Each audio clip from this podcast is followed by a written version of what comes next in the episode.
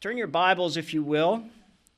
We are going to be in the, starting off in the book of Joshua. Turn your Bibles to the book of Joshua. And as you're turning there, a shepherd, okay, keep this in mind. A shepherd drove his flock of sheep through the middle of town. Before long, a police officer waved him down and issued him a ticket. The shepherd looked at the officer and said, What is the charge? He said, For making a U turn. Making a U turn. You get that, Crockett? All right, just making sure. Amen. Tomorrow is Memorial Day. Amen. What comes to mind? Well, for most, it's the beginning of summer. It marks the season of barbecues and beaches, right? And even in many churches, Memorial Day is passed by in the pulpit.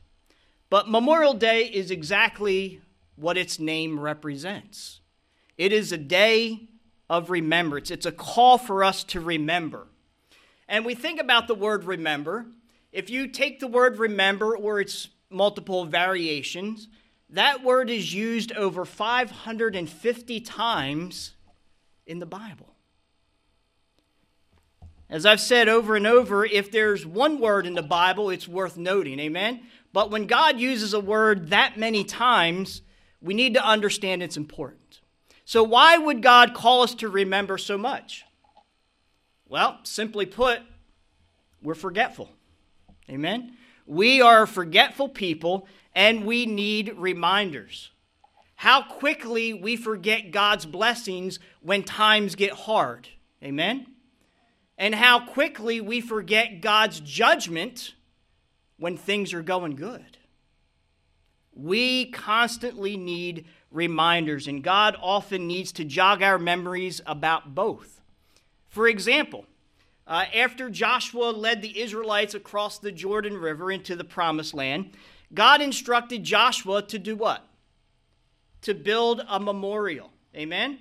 So, as the priest, and the priests were the ones who carried the Ark of the Covenant of God, as soon as they stepped into the waters of the Jordan, God stopped those, uh, the, the river from flowing and allowed all the Israelites to safely cross over. As soon as they all crossed over, God instructed Joshua to pick out 12 men, choose 12 men, one from each tribe.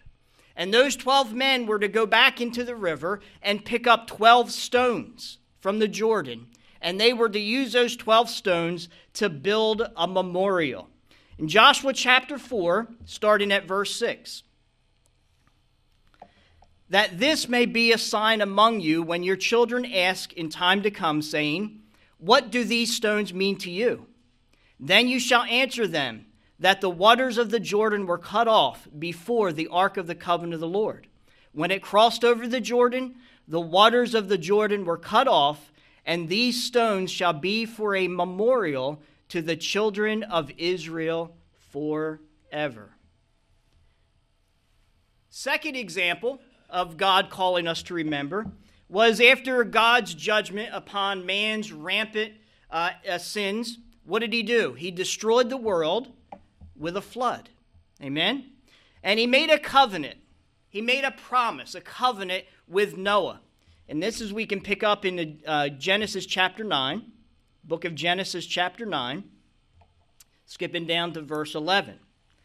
God said, Thus I establish my covenant with you. Never again shall all flesh be cut off by the waters of the flood. Never again shall there be a flood to destroy the earth. And God said, This is the sign of the covenant which I make between me and you and every living creature that is with you for perpetual generations. I set my rainbow in the cloud, and it shall be for the sign of the covenant between me and the earth.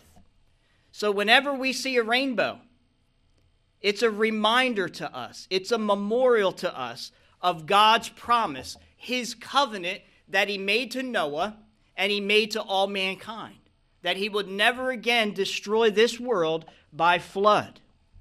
So, as we see, we go out through, uh, as we look through the scriptures, we'll see that God has established a number of feasts, a number of special days to serve as reminders.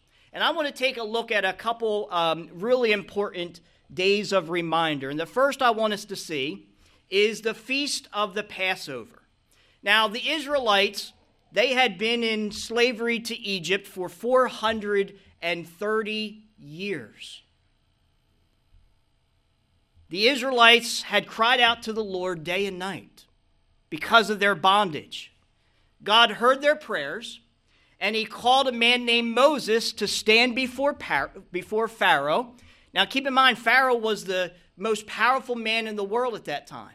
And God called this man named Moses to stand before Pharaoh, and what was his message? Let my people go. Very simple message. Let my people go. Pharaoh refused. He refused to free the Israelites, so God sends nine different plagues upon the Egyptians. The first was that he turned uh, uh, the water to blood. Then he sent frogs. He sent lice. He sent flies. He sent disease upon their livestock, boils, hail, locusts, and he, uh, uh he blotted out the sun. He made uh, darkness. What did Pharaoh do? Still refused. Pharaoh still refused. So God tells Moses that he's going to send one more plague upon Pharaoh and upon Egypt. And we pick up in Exodus chapter 11, verse 4. Then Moses said, Thus says the Lord, About midnight I will go out into the midst of Egypt, and all the firstborn in the land of Egypt shall die from the firstborn of Pharaoh who sits on his throne, even to the firstborn of the female servant who is behind the handmill, and all the firstborn of the animals. Then there shall be a great cry throughout all the land of Egypt, such as was not like it before, nor shall it be again. So God tells Moses this one last plague is coming. He's going to send the death angel throughout the land of Egypt to wipe out, to kill all of the firstborn, whether it be of mankind or of animals. He then instructs the Israelites that each family is to choose a lamb. That lamb is to be one year old, it's to be a male, it's to be the firstborn, and it is, is to be without blemish, without spot. It's to be a, a perfect lamb. A lesson for us today that we are to give God what? Our very best as well.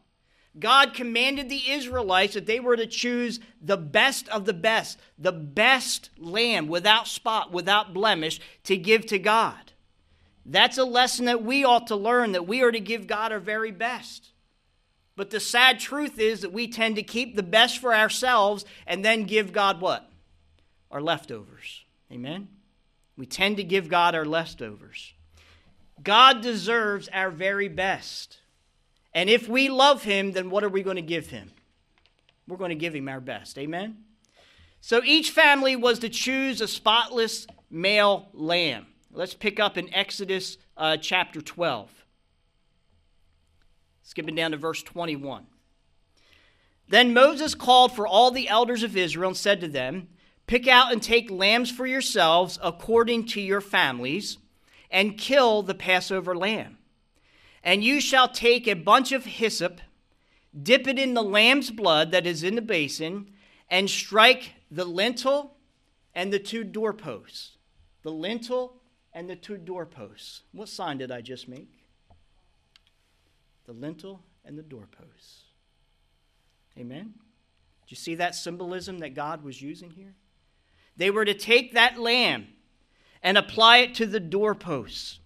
Amen? Now skip down to verse 29.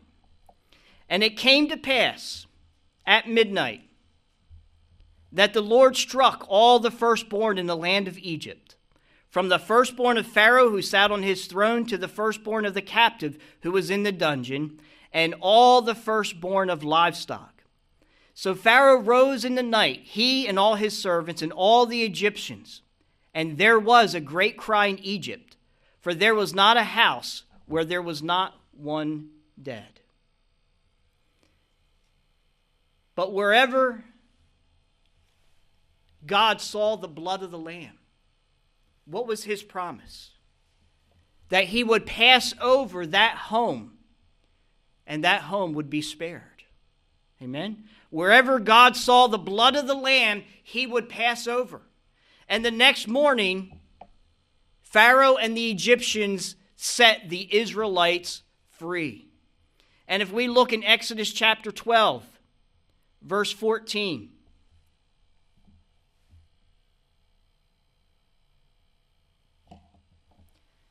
God says, So this day shall be to you a memorial, and you shall keep it as a feast to the Lord throughout your generations. You shall keep it as a feast by an everlasting covenant. The feast of the Passover, a call to remember.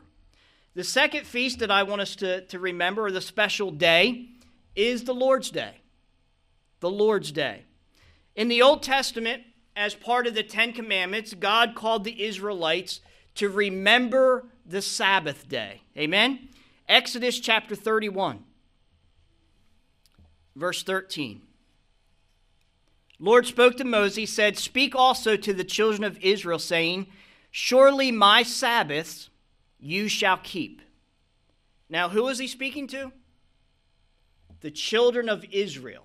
Okay? So we have to understand this. My Sabbaths you shall keep, for it is a sign between me and you, the Israelites, throughout your generations, that you may know that I am the Lord who sanctifies you.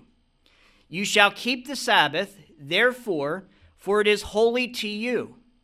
Everyone who profanes it shall surely be put to death, for whoever does any work on it, that person shall be cut off from among his people. Work shall be done for six days, but the seventh is the Sabbath of rest, holy to the Lord. Whoever does any work on the Sabbath, he shall surely be put to death. Verse 16. Therefore, the children of Israel shall keep the Sabbath, to observe the Sabbath throughout their generations as a perpetual covenant. It is a sign between me and the children of Israel forever. Now, I stressed certain things in those verses. Verse 13 God said it was a sign between me and you, the children of Israel. In verse 16, he repeats it. He said, um, Therefore, the children of Israel shall keep the Sabbath. In verse 17, he said, Is a sign between me and the children of Israel. So the Old Testament Sabbath was for who? The Israelites. Amen. It was a covenant between God and Israel. So, what about Christians today? What do we do? Remember, keeping of the Sabbath was part of God's Old Testament what? Part of the law. Amen. It was part of the 10 commandments, part of the law. So, praise God first and foremost that we are no longer under the law. Why? Because of Christ. Jesus was the fulfillment of the law. Amen?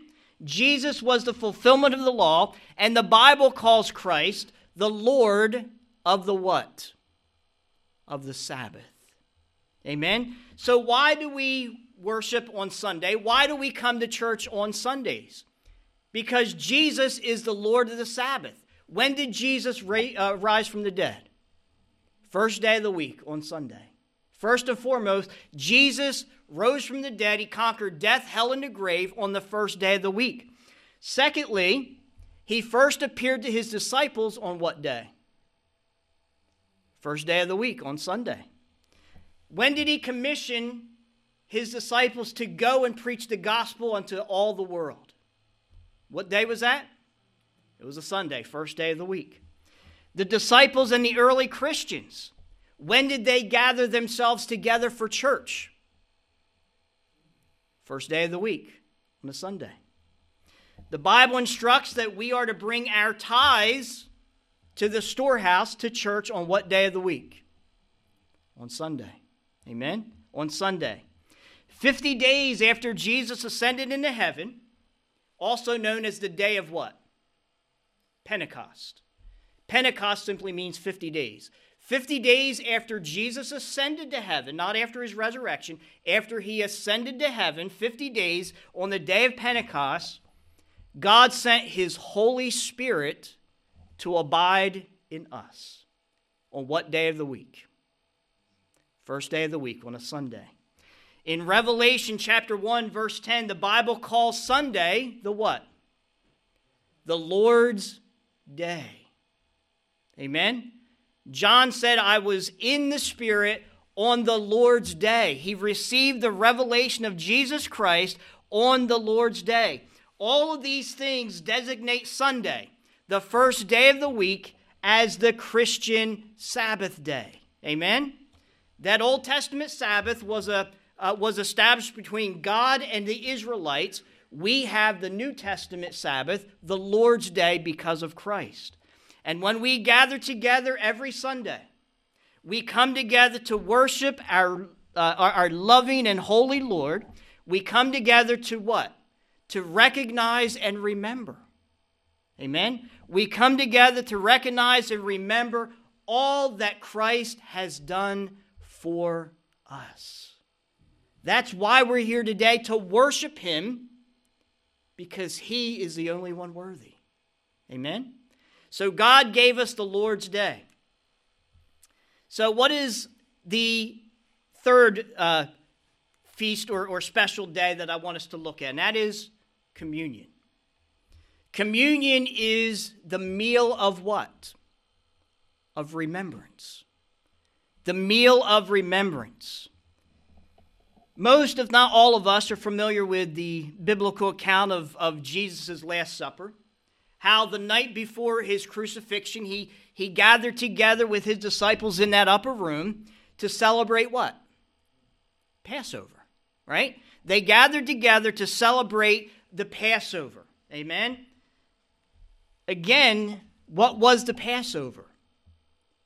God established that with the nation of Israel as a feast of remembrance. Amen? So Jesus gathered his disciples together to celebrate the, uh, the Passover, a feast of remembrance. But on this night, Jesus gave his disciples something new. He gave them something much greater to remember. Let's pick up in the Gospel of Luke, chapter 22. Skip down to verse 19. And Jesus took bread, he gave thanks, and he broke it. And he gave it to them, saying, This is my body, which is given for you. Do this in what? In remembrance of me. Likewise, Jesus also took the cup after supper, saying, This cup is the new covenant in my blood, which is shed for you. So, why was this cup, why was the cup of his blood the new covenant? Bottom line is that Jesus was the fulfillment of the covenant that we read in the book of Jeremiah. He is the fulfillment of uh, the prophet Jeremiah's prophecy in, in Jeremiah chapter 31. Let's skip down to verse 31. Behold, the days are coming, says the Lord, when I will make a new covenant with the house of Israel and with the house of Judah. Not according to the covenant that I made with their fathers in the day that I took them by the hand and led them out of the land of Egypt, my covenant which they broke, though I was a husband to them, says the Lord. But this is the covenant that I will make with the house of Israel after those days, says the Lord.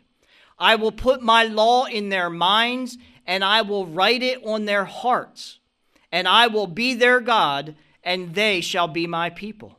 No more shall every man teach his neighbor and every man his brother, saying, Know the Lord. For they all shall know me, from the least of them to the greatest of them, says the Lord. For I will forgive their iniquity and their sin I will remember no more. Jesus being the fulfillment of the law, he was the fulfillment of this prophecy.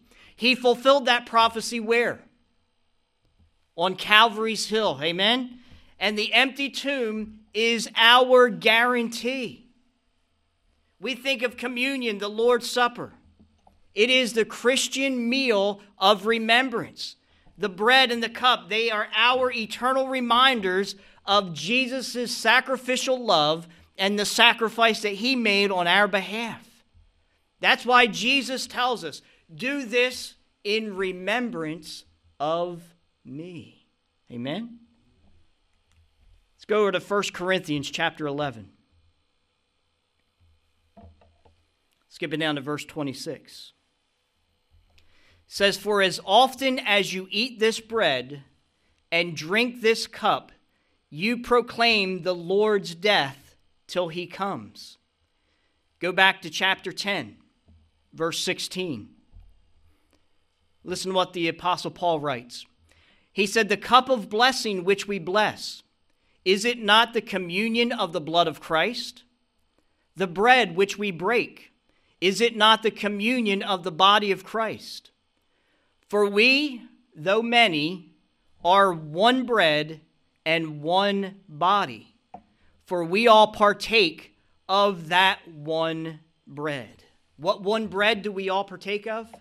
The manna from heaven, the bread of life, Jesus Christ Himself. Amen? Bottom line is that we've all traveled down that wrong, dusty path, every single one of us. Amen? We've all sinned and we all fall short of God's glory and His righteousness and His holiness. But thank God, we don't partake based on our own righteousness. Amen? For our righteousness is what? As filthy rags. But thank God for Christ. Because of Christ, we put on His righteousness. This is what allows us to come into His holy presence. This is what allows us to take part in the Lord's Supper in remembrance of all that Christ has done for us, to remember the unspeakable price that He paid for our freedom and for our forgiveness. Let us never, ever forget.